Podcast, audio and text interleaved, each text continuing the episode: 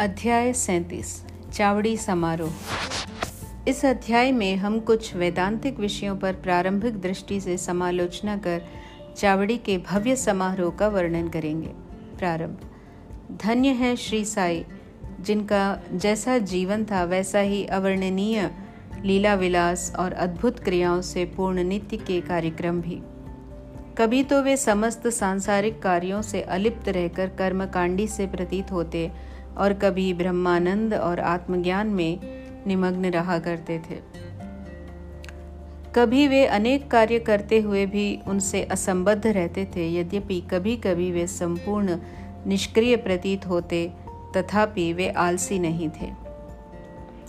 प्रशांत महासागर की तरह सदैव जागरूक रहकर वे भी गंभीर, प्रशांत और स्थिर दिखाई देते थे। उनकी प्रकृति का वर्णन तो सामर्थ्य से परे है। यह तो सर्वविदित ही है कि वे बाल ब्रह्मचारी थे। वे सदैव पुरुषों को भ्राता तथा स्त्रियों को माता या बहन सदृश ही समझा करते थे। उनकी संगति द्वारा हमें जिस अनुपम ज्ञान की उपलब्धि हुई है, उसकी विस्मृति मृत्यु पर्यंत न होने पाए, ऐसी उनके श्री चरणों में हमारी विनम्र प्रार्थना है। हम समस्त भूतों में ईश्वर का ही दर्शन करें और नाम स्मरण की रसानुभूति करते हुए हम उनके मोह विनाशक चरणों की अनन्य भाव से सेवा करते रहें, यही हमारी आकांक्षा है। हेमाट पंत ने अपने दृष्टिकोण द्वारा आवश्यकता अनुसार वेदांत का विवरण देकर चावड़ी के समारोह का वर्णन निम्न प्रकार किया है। चावड़ी का समारोह। बाबा के शयनागार का वर्णन पहले ही हो चुका है।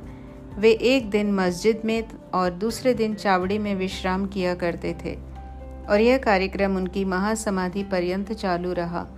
भक्तों ने चावड़ी में नियमित रूप से उनका पूजन, अर्चन 10 दिसंबर सन 1909 से आरंभ कर दिया था। अब उनके चरणाम्बुजों का ध्यान कर हम चावड़ी के समारोह का वर्णन करेंगे। इतना मनमोहक दृश्य था कि देखने वाले ठिठक ठिठक कर रह जाते थे और अपनी सुध भूल यही आकांक्षा करते थे कि यह दृश्य कभी उनकी आँखों से ओझल न हो। जब चावड़ी में विश्राम करने की उनकी नियमित रात्रि आती तो उस रात्रि को भक्तों का अपार जन समुदाय मस्जिद के सभा मंडप में एकत्रित होकर घंटों तक भजन किया करता था। उस मंडप में एक और सुसज्जित रथ रखा रहता था और दूसरी ओर तुलसी वृंदावन था। सारे रसिक जन सभा मंडप में ताल, चिपलिस, करताल मृदंग, खंजरी और ढोल आदि नाना प्रकार के वाद्य लाकर भजन करते थे। इन सभी भजनानंदी भक्तों को चुंबक के समान आकर्षित करने वाले तो श्री साई बाबा ही थे। मस्जिद के आँगन को देखो तो भक्तगण बड़ी उमंगों से नाना प्रकार के मंगल कार्य संपन्न करने में संलग्न थे। कोई तोरण बांधकर दीप जला रहा था तो कोई पालकी और रथ का श्रृंगार कर निशा नादी हाथों में लिए हुए था। कहीं कहीं श्री साई बाबा की जय जयकार से आकाश मंडल गुंजायमान हो रहा था। दीपों के प्रकाश से जगमगाती मस्जिद ऐसी प्रतीत हो रही थी, मानो आज मंगलदायिनी दीपावली स्वयं शिरडी में आकर विराजित हो गई हो। मस्जिद के बाहर दृष्टिपात किया तो द्वार पर श्री साई बाबा का पूर्ण सुसज्जित घोड़ा श्याम सुंदर खड़ा था। श्री साई बाबा अपनी गादी पर शांत मुद्रा में विराजित थे और इसी बीच भक्त मंडली सहित तात्या पाटिल ने आकर उन्हें तैयार होने की सूचना देते हुए उठने में सहायता की। घनिष्ठ संबंध होने के कारण तात्या पाटिल उन्हें मामा कहकर संबोधित किया करते थे। बाबा सदैव की भांति अपनी वही कफनी पहनकर, बगल में सटका दबाकर, चिलम और तंबाकू साथ लेकर कंधे पर एक कपड़ा डालकर चलने को तैयार हो गए। तभी तात्या पाटिल ने उनके कंधों पर एक सुनहरा जरी का शेला डाल दिया। इसके पश्चात स्वयं बाबा ने धुनी को प्रज्वलित रखने के लिए उसमें कुछ लकड़ियाँ डालकर तथा धुनी के समीप दीपक को बाएँ हाथ से बुझाकर चावड़ी को प्रस्थान कर दिया। अब नाना प्रकार के वाद्य बजने आरंभ हो गए और उनसे विविध स्वर निकलने लगे। सामने रंग बिरंगी आतिशबाजी चलने लगी और नर नारी भांति भांति के वाद्य बजाकर उनकी कीर्ति के भजन गाते हुए आगे आगे चलने लगे। कोई आनंद विभोध होकर नृत्य करने लगा तो कोई अनेक प्रकार के ध्वज और निशान लेकर चलने लगा।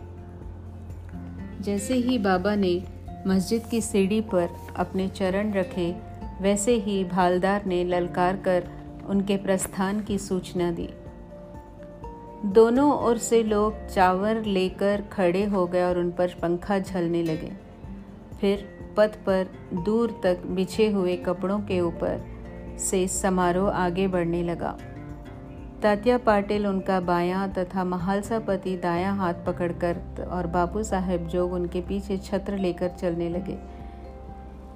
इनके आगे आगे पूर्ण सुसज्जित अश्वश्याम सुंदर चल रहा था और उनके पीछे भजन मंडली तथा भक्तों का समूह वाद्यों की ध्वनि के संग हरि और साई नाम की ध्वनि, जिससे आकाश गूंज उठता था, उच्चारित करते हुए चल रहा था। अब समारोह चावड़ी के कोने पर पहुँचा और सारा जन समुदाय अत्यंत आनंदित तथा प्रफुल्लित दिखलाई पड़ने लगा। जब कोने पर पहुंचकर बाबा चावड़ी के सामने खड़े हो गए, उस समय उनके मुखमंडल की दिव्य प्रभा बड़ी अनोखी थी। ऐसा प्रतीत होने लगा, मानो अरुणोदय के समय बाल रव क्षितिज पर उदित हो रहा हो। उत्तराभिमुख होकर वे एक ऐसी मुद्रा में खड़े हो गए, जैसे कोई किसी के आगमन की प्रतीक्षा कर रहा हो। वाद्य पूर्ववत ही बजते रहे और वे अपना दाहिना हाथ थोड़ी देर ऊपर नीचे उठाते रहे। वादक बड़े जोरों से वाद्य बजाने लगे और इसी समय काका साहेब दीक्षित गुलाल की वर्षा करने लगे। बाबा के मुखमंडल पर रक्तिम आभा जगमगाने लगी और सब लोग तृप्त हृदय होकर उस रस माधुरी का आस्वादन करने लगे। इस समय मनमोहक दृश्य और अवसर का वर्णन शब्दों में करने में लेखनी असमर्थ है। भाव विभोर होकर भक्त महालसा पति तो नृत्य करने लगते परंतु बाबा की अभंग एकाग्रता देखकर सब भक्तों को महान आश्चर्य होने लगा। एक हाथ में लालटेन लिए तात्या पाटिल बाबा के बाई ओर और आभूषण लिए मालसापति दक्षिणी ओर चले। देखो तो कैसे सुंदर समारोह की शोभा तथा भक्ति का दर्शन हो रहा है। इस दृश्य की झांकी पाने के लिए ही सहस्रों नर नारी क्या अमीर और क्या फकीर सभी वहाँ एकत्रित थे। अब बाबा मंद मंद गति से आगे बढ़ने लगे और चारों ओर प्रसन्नता का वातावरण दिखलाई पड़ने लगा। संपूर्ण वायुमंडल भी खुशी से झूम उठा और इस प्रकार समारोह चावड़ी पहुँचा। अब वैसा दृश्य भविष्य में कोई न देख सकेगा। अब तो केवल उसकी याद करके आँखों के सम्मुख उस मनोरम अतीत की कल्पना से ही अपने हृदय की प्यास शांत करनी पड़ेगी। चावड़ी की सजावट भी अति उत्तम प्रकार से की गई थी। उत्तम चांदनी, शीशे और भांति भांति के हांडी लालटेन लगे हुए थे। चावड़ी पहुँचने पर तात्या पाटिल आगे बढ़े और आसन बिछाकर तकिए के सहारे उन्होंने बाबा को बिठाया। फिर उनको एक बढ़िया अंगरखा पहनाया और भक्तों ने नाना प्रकार से उनकी पूजा की। उन्हें स्वर्ण मुकुट धारण कराया तथा फूलों और जवाहरों की माला उनके गले में पहनाई। फिर ललाट पर कस्तूरी का वैष्णवी तिलक तथा मध्य में बिंदी लगाकर दीर्घ काल तक उनकी ओर अपलक निहारते रहे।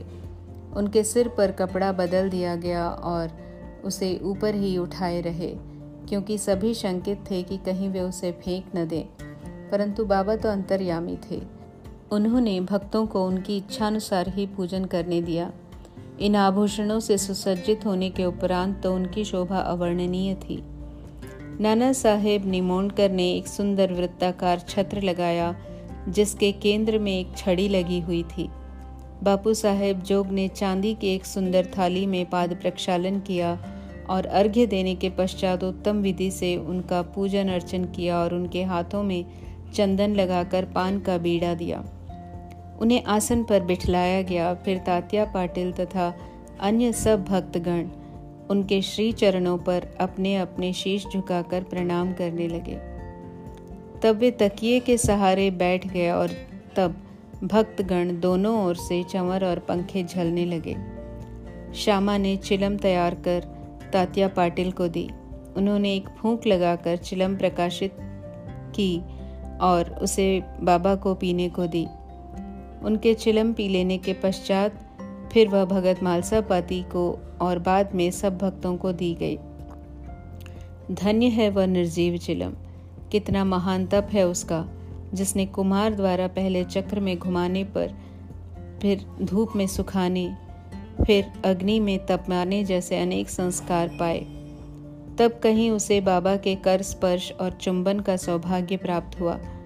जब यह सब कार्य समाप्त हो गया, तब भक्तगण ने बाबा को फूल मालाओं से लाद दिया और सुगंधित फूलों के गुलदस्ते उन्हें भेंट किए। बाबा तो वैराग्यपूर्ण अवतार थे। वे उन हीरे, जवाहरात व फूलों के हारों तथा इस प्रकार की सजधज में कब रुचि लेने वाले थे? परंतु भक्तों के सच्चे प्रेमवश उनकी इच्छा अनुसार पूजा करने में उन्होंने कोई आपत्ति न की। अंत में मांगलिक स्वर में वाद्य बजने लगे। और बापू साहेब जोग ने बाबा की यथाविधि आरती की। आरती समाप्त होने पर भक्तों ने बाबा को प्रणाम किया और उनकी आज्ञा लेकर सब एक एक करके अपने घर लौटने लगे। तब तात्या पाटिल ने उन्हें चिलम पिलाकर गुलाब जल, इत्र आदि लगाया और विदा लेते समय गुलाब का एक पुष्प दिया। तभी बाबा प्रेम पूर्वक कहने लगे, तात्या, मेरी देखभाल, भली भांति करना तुम्हें घर जाना है तो जाओ, परंतु रात्रि में कभी कभी आकर मुझे देख भी जाना। तभी सकारात्मक उत्तर देकर तात्या पाटिल चावड़ी से अपने घर की ओर चले गए। फिर बाबा ने बहुत सी चादरें बिछाकर स्वयं अपना बिस्तर लगाकर विश्राम किया। अब हम भी विश्राम करें और इस अध्याय को समाप्त करते हुए हम पाठकों से प्रार्थना करते हैं कि वे प्रतिदिन शयन के पूर्व श्री साई बाबा और चावड़ी समारोह का ध्यान अवश्य कर लिया करें। श्री सद्गुरु साईनाथार्पणमस्तु शुभम भवतु।